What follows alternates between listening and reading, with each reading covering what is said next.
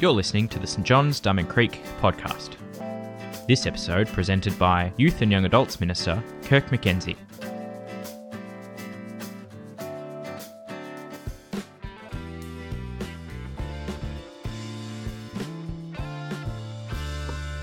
Um, tonight's Bible reading is from Psalm 27 and can be found on page 443 of the Bibles. The Lord is my light and my salvation. Whom shall I fear? The Lord is the stronghold of my life. Of whom shall I be afraid? When the wicked advance against me to devour me, it is my enemies and my foes who will stumble and fall. Though an army besiege me, my heart will not fear. Though war break out against me, even then I will be confident. One thing I ask from the Lord, this only do I seek, that I may dwell in the house of the Lord all the days of my life, to gaze on the beauty of the Lord, to seek him in his temple. For in the day of my trouble he will keep me safe in his dwelling. He will hide me in the shelter of his sacred tent, and set me high upon a rock. Then my head will be exalted above the enemies who surrounded me. At his sacred tent I will sacrifice with shouts of joy. I will sing and make music to the Lord. Hear my voice when I call, Lord. Be merciful to me and answer me. My heart says of you, Seek his face. Your face, Lord, I will seek. Do not hide your face from me. Do not turn your servant away in anger. You have been my helper. Do not reject me or, or forsake me, God my Saviour. Though my father and mother forsake me, the Lord will receive me. Teach me your way, Lord. Lead me in a straight path because of my oppressors. Do not turn me over to the desire of my foes. False witnesses rise up against me, spouting malicious accusations. I remain confident in this. I will see the goodness of the Lord in the land of the living. Wait for the Lord, be strong, and take heart, and wait for the Lord. Thank you, Bronwyn. Uh, okay, so this is our last in the teaching series that we've titled In the Valley. It's been about emotions, in particular, valley emotions, the sort of emotions we feel when we're down, uh, when things are a bit dark. It's been a good series, yeah? Like, kind of been an important series, actually. Uh, and a lot of people have been mentioning that it's been a timely series in the sense that each week seems to have connected with us as a church or with people personally uh, at a good time. You know, each topic, each emotion we've looked at has come at a good time. Uh, we're even talking about this in our little briefing we had before the service, at a good time for people in their lives. And that's certainly been the case for me. So when Tim uh, preached on the topic of grief, uh, that was uh, just days after a friend of mine and many of you, yours had died. Uh, when Tim preached on the topic of despair and depression. Uh, a lot of us had just got back from Camp Crave, where we talked about the importance of creating space in our life in a world where technology and distraction and um, busyness was crowding things out and creating a lot of depression and anxiety in the life, particularly of young people. Um, when I preached on the topic of fear, uh, I was right in the midst of some big health challenges. Uh, and thank you to those who have been very um, encouraging to me and praying for me uh, and have been very patient with me as I haven't been as good at my job in that time and um, haven't replied to some of your emails still uh, during that time. Uh, little update, I'm doing a bit better. I've still got quite a way to go, um, but better than I was when I was preaching that talk. Um, so that was, a, that was a timely thing for me to be speaking on. When Tim preached on the topic of anger, um, somebody had parked in front of our wheelie bins that week and they hadn't been collected. And when Julie preached on the topic of guilt, uh, I was away that week and so felt like a bad Christian for not going to church. So, you know, it's been really timely. Uh, and then, of course, uh, today's topic is the topic of hope. And uh, there were a lot less old people at church this morning because of what's going on. And so, again, it's a timely thing uh, that uh, we're talking about hope. And it's just, it's worked out really well uh, in the sense that there's a serious thing going on in our society, there, or in our world. There always is. But this is one that's just really getting our attention. And so the topic of hope uh, seems to be a timely one as well. Now, if we're thinking about hope, you know, what would people generally think hope is? You know, if we're just sort of talking to the average person out in the street, we'd probably come up with a simple definition like this. Hope is a state of mind that believes something good might happen. For example, maybe my football team will win the grand final this year. Or a state of mind that believes something bad might not happen. Uh, I hope I don't get coronavirus. Okay? So, so, sort of simple stuff like that. And they can be good hopes to have. In fact, I would say I have both hopes. Both those hopes this year. I do hope my football team will win the grand final, and I do hope I won't get the virus. Um, uh, but what happens is we often then go, well, we want, need to put our hope in something. You know, it's a future thing. We're hoping that the situation that we're in now will be better in the future will be different. There's going to be some changes that happen that make it a better situation. That's why we, it's actually a valley emotion, you know, because we might be in a dark spot, we might be in a challenging situation, and so we have hope that we'll get out of the valley. So we put our hope in things. A classic hope that we put our, um, a place that we put our hope in is politics.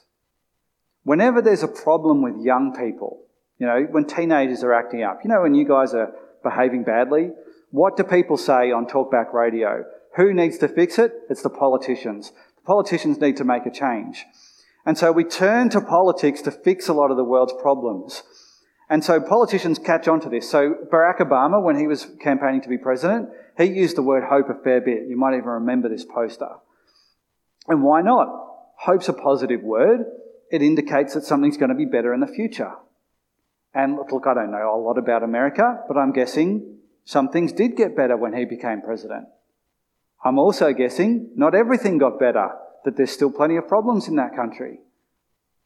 Because he's just a normal person, like you and me. We can't put all of our hopes in him. He's capable of some good, he's capable of not everything. At the, about, around about the same time, Kevin Rudd became Prime Minister here in Australia. And I have a clear memory of sitting around in my lounge room talking with some friends. Soon after, uh, Kevin Rudd had done a bunch of good things. He'd done the apology to the stolen generation, he'd made some changes around education and broadband, and he was basically doing everything he'd said he was going to do. And we were kind of feeling kind of inspired about it all. For the first time ever about Australian politicians. Go, oh, this is good. Like, feeling kind of hopeful about Australian politics. Is, We've put our hope in this guy and it's kind of paying off. And he did some good stuff. And then it kind of fell apart not long after. Again, because he's like you and me.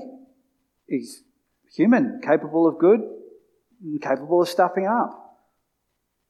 If we put our hope in people, then people are ultimately not completely reliable. Sometimes it's going to go all right, but sometimes it's not. If we put our hope in a system, a political system or some sort of other system that we've got going on in our society, sometimes it's going to go all right, but sometimes it's not. Sometimes it's just going to be wishful thinking. If we put our hope in gathering enough rolls of toilet paper in our homes that we're going to somehow survive the corona apocalypse, I got news for you. That's like, that's not enough. Like, that, that's, a, that's wishful thinking. And that, this has actually stood out to me. Like, it's been an interesting experience, right? Because when I first started thinking and sort of preparing mentally for, for this talk, coronavirus was sort of a thing that was happening overseas that was like, maybe we'll have to think about that in a few months' time. And even when we, on Wednesdays, we do a bit of a preaching run through. And even on Wednesday, it wasn't a super big deal in Australia. Like, it was like, oh, there's a few cases and so on. And then Thursday it sort of ramped up, and on Friday Tim's calling me on his day off, and it's really cranking, and we're, and we're making some changes. We actually had a Sunday at 6 core team meeting on Thursday. We made a bunch of decisions, which we then had to change on Friday because of all these things that had happened in the 12 hours after. So it really ramped up quickly. So I haven't had a lot of time to sort of process all that in, in light of you know tonight's topic and so on.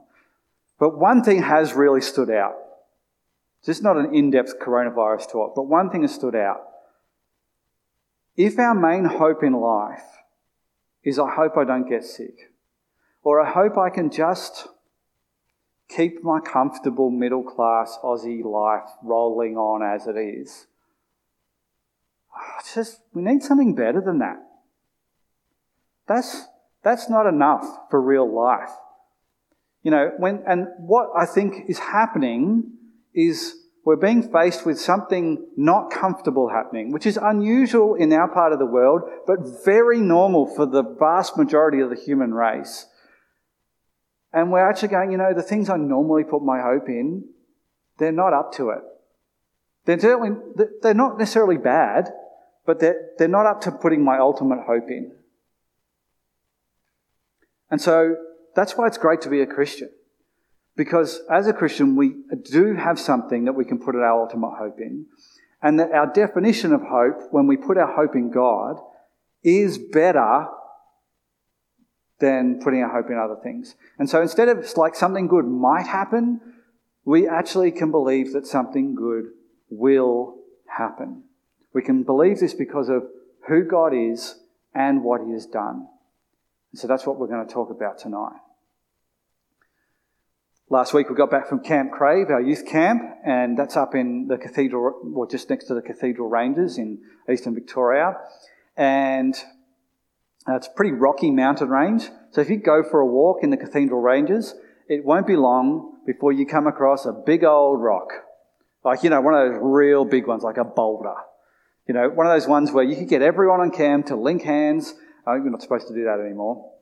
To stand almost touching uh, and stand around the rock, and you wouldn't be able to get all the way around, like it's that big. You could get everyone in camp to push that rock with all of their strength, and you wouldn't move it one millimeter because it's a big old rock. It's been there for thousands of years before you got there. It's going to be there for thousands of years later. You can't move it. You can't change it. It's just there. It's solid as, it's a solid as big old rock. And you know what? One of the best images that the Bible uses for God in the uh, is a big old rock, a big immovable rock, rock solid God. That He is the same now as He was when He created absolutely everything, and that because of His unchangeable nature, because of how solid He is, and you know, He's not like me, who's so, so changeable, and you know, my mood changes with how hungry I am and what the weather's like, and you know, how stiff my neck is or whatever. Like, God is like the same all the time. He is the one we can put ultimate hope in. And so when we come to our psalm today, each, each week in this series we've looked at a psalm, which is a song in the Old Testament that expresses the emotion we're looking at. We can see that David, who wrote this psalm, certainly seems to think of God as being solid as a rock as more reliable than anything else. First, uh, David is the, one of the early kings of Israel, God's nation, and he certainly experienced what it's like to live life in the valley. He certainly had a bunch of challenges in his life. In particular, you might have picked up a bit of a theme of being under attack by an enemy military. That's certainly something he's experienced, um, and he talks about a little bit in this particular song. Now, the first six verses of this one, he talks about his relationship with God, and it seems that his relationship with God brings him confidence and a sense of safety. That's despite the bad circumstances that he finds himself in, despite the valley that he seems to be walking through, uh, he's got a lot of confidence about the future. Something good will happen. And then in verses 7 to 12, he directs his words um, personally to God. So he speaks directly to God, which is a privilege that we actually have, that God's happy and, and welcomes us doing that. And we can see that he has a desire to stay in that relationship with God, something that he wants to keep doing, he wants to keep engaging with. He's not just doing it because, well, he's the king of God's nation, so it's part of my job, I better do it. He's not just wanting to be in relationship with God because well, if God exists, I better do it just in case he gets angry that I didn't.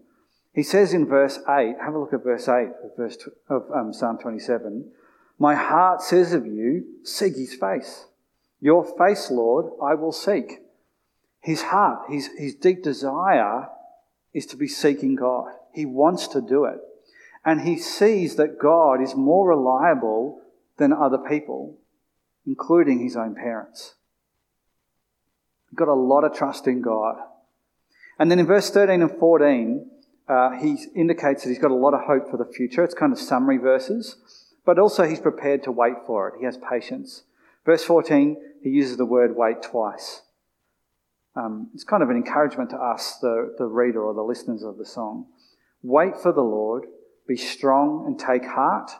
Or some of it, some translations would say, be strong and take hope and wait for the Lord.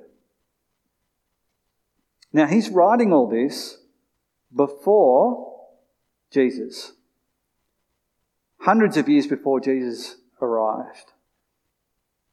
Now, David would have had some idea that someone like Jesus was coming, that God was going to send someone really important to do some great work, uh, but he never met Jesus. We have the benefit of the fact that Jesus really came, real historical person, did some incredible things. Uh, so we've got that sort of echoing throughout history, and we've got the benefit of all that has happened in our history. And also, a bunch of it's written down for us in the New Testament. And so what we see is that Jesus brought hope to the world, to many, many people. He did it in his life, the way he lived and the words that he said. He did it in his life in the sense that he went to the people who had no, who seemed to have hopeless life. The people who've been kicked to the side by the rest of society. The people who were sick. Uh, the people who were discarded. The people who were considered scum. People who were considered crime. Uh, you know, criminals who weren't worth um, engaging with. Jesus engaged all those people. Did miracles in their lives. Showed them love. Showed them kindness. Showed them friendship. Brought hope into their lives. And spoke about it to everyone. Spoke about uh, spoke this message of hope and peace to everyone. He brought hope to the world through his death by dealing with the problem of human sin and evil, taking all the consequences of our sin, the spiritual consequences, um, in particular, you know, the damage it does to our relationship with each other, and in particular our relationship with God. He took that on himself uh, and he killed it when he died on the cross. So that now we don't have to be separated from God. We have access to a relationship with God because of what Jesus achieved in his death on the cross. And then he rose from the dead so that not only do we have hope for a relationship with God now in this life, but also after we die, a key book Christian belief is that this is not the end. That the end of this life is not the end of our existence, that we will have the um, eternity with God. That life will go on. We don't know exactly how that's going to work. You know, we don't have all the details of it. We use phrases like we're going to be with God in heaven or we're going to be with Jesus to try and capture it. And some illustrators have sort of given us some, some uh, ways that they think about it. But we know that this life is not the end. We have eternal hope because of what Jesus did in the resurrection. And then, he didn't have to do this, but because he loves us and because he's so generous, he sent the Holy Spirit to live in everyone who puts their trust in Jesus, to remind us of God's goodness, to remind us of the hope that we have in Jesus, so that you and I can actually um, receive God's hope daily, um, to be people of hope, and to share it with other people.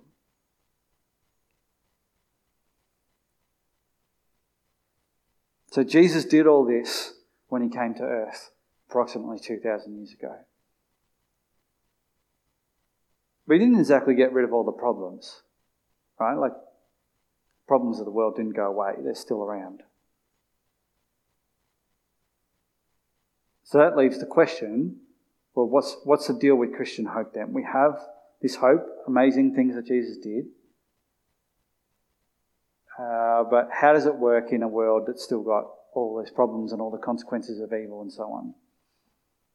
How do we make sense of that and how do we live in a world where we want to have hope, but we also have to deal with the fact that sometimes things seem to be hopeless or certainly seem to be pretty crap. I got introduced to like a graph, like a theological graph, which I found helpful. This is, I got introduced to this in my early 20s. Um, maybe this will be helpful for you in, in getting your head around it. That bottom line there represents the present age. That sort of dates back to, I don't know, beginning of people through to now. Uh, and that's where the consequences of evil are still present. With all the problems that we know now, they're happening in the world. And then into that age comes Jesus uh, his life, his death, his resurrection. He sends a spirit and he brings this whole new level of hope. There was already hope for God's people before then, but Jesus is sort of, you know, he's the pinnacle of hope. He's bringing all this amazing stuff. And he initiates this idea of the age to come, which is that top line going across.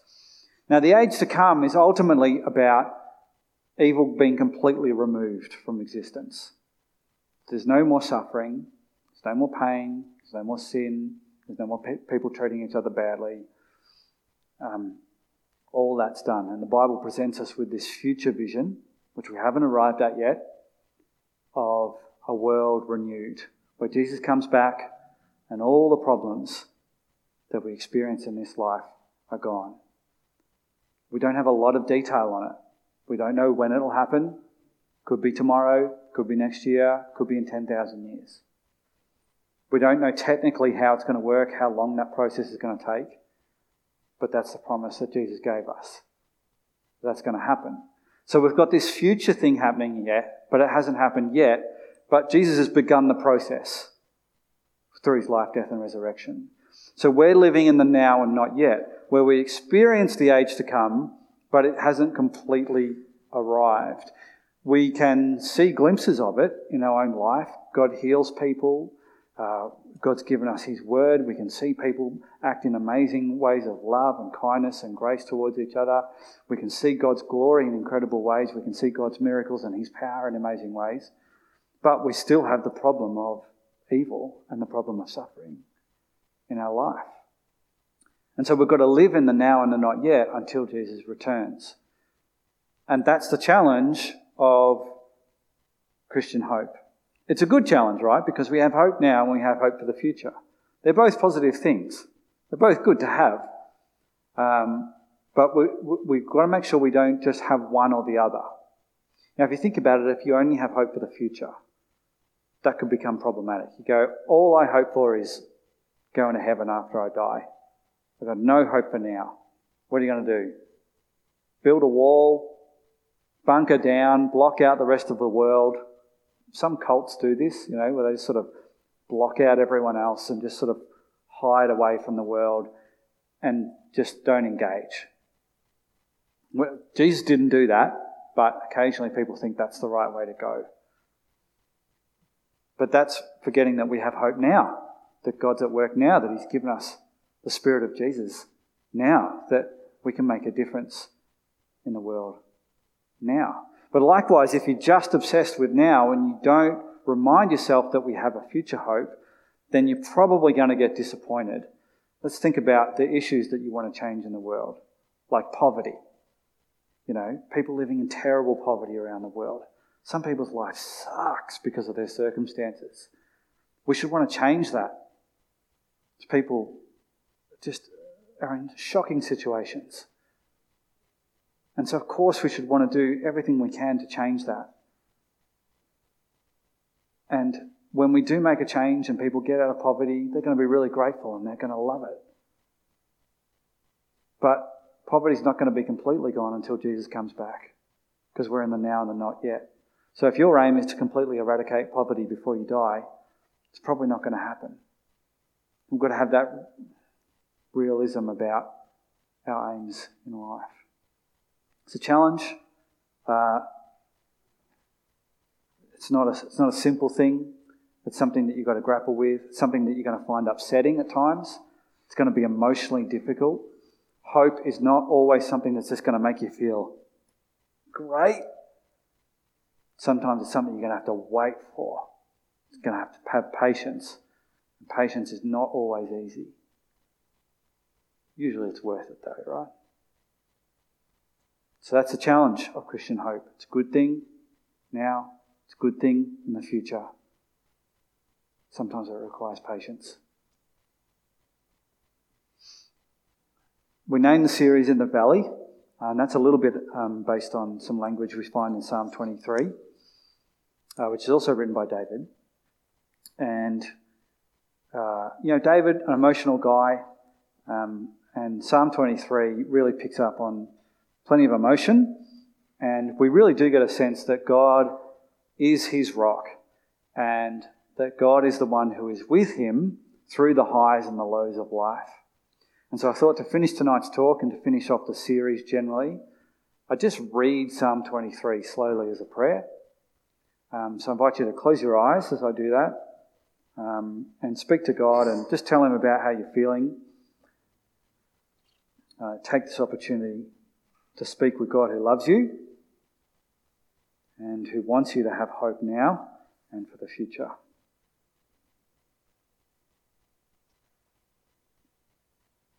The Lord is my shepherd. I lack nothing.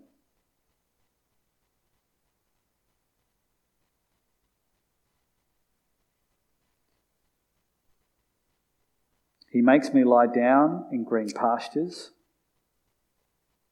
He leads me beside quiet waters. He refreshes my soul.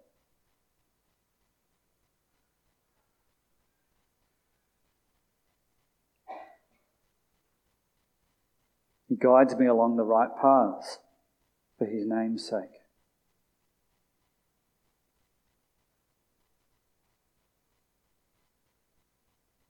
Even though I walk through the darkest valley, I will fear no evil, for you are with me. Your rod and your staff, they comfort me.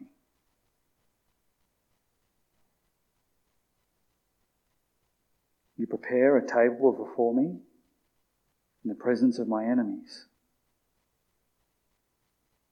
You anoint my head with oil. My cup overflows.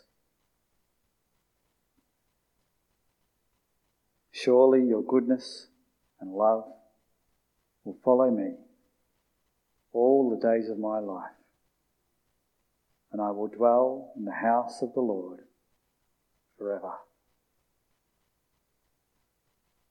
Amen. Thanks for joining us. If you'd like to subscribe to this podcast, you can do so in Apple Podcasts, Google Podcasts, Spotify, or wherever you get your podcasts from. Just search for St. John's, Diamond Creek. If you have any questions about this podcast, send us an email questions at stjohnsdc.org.au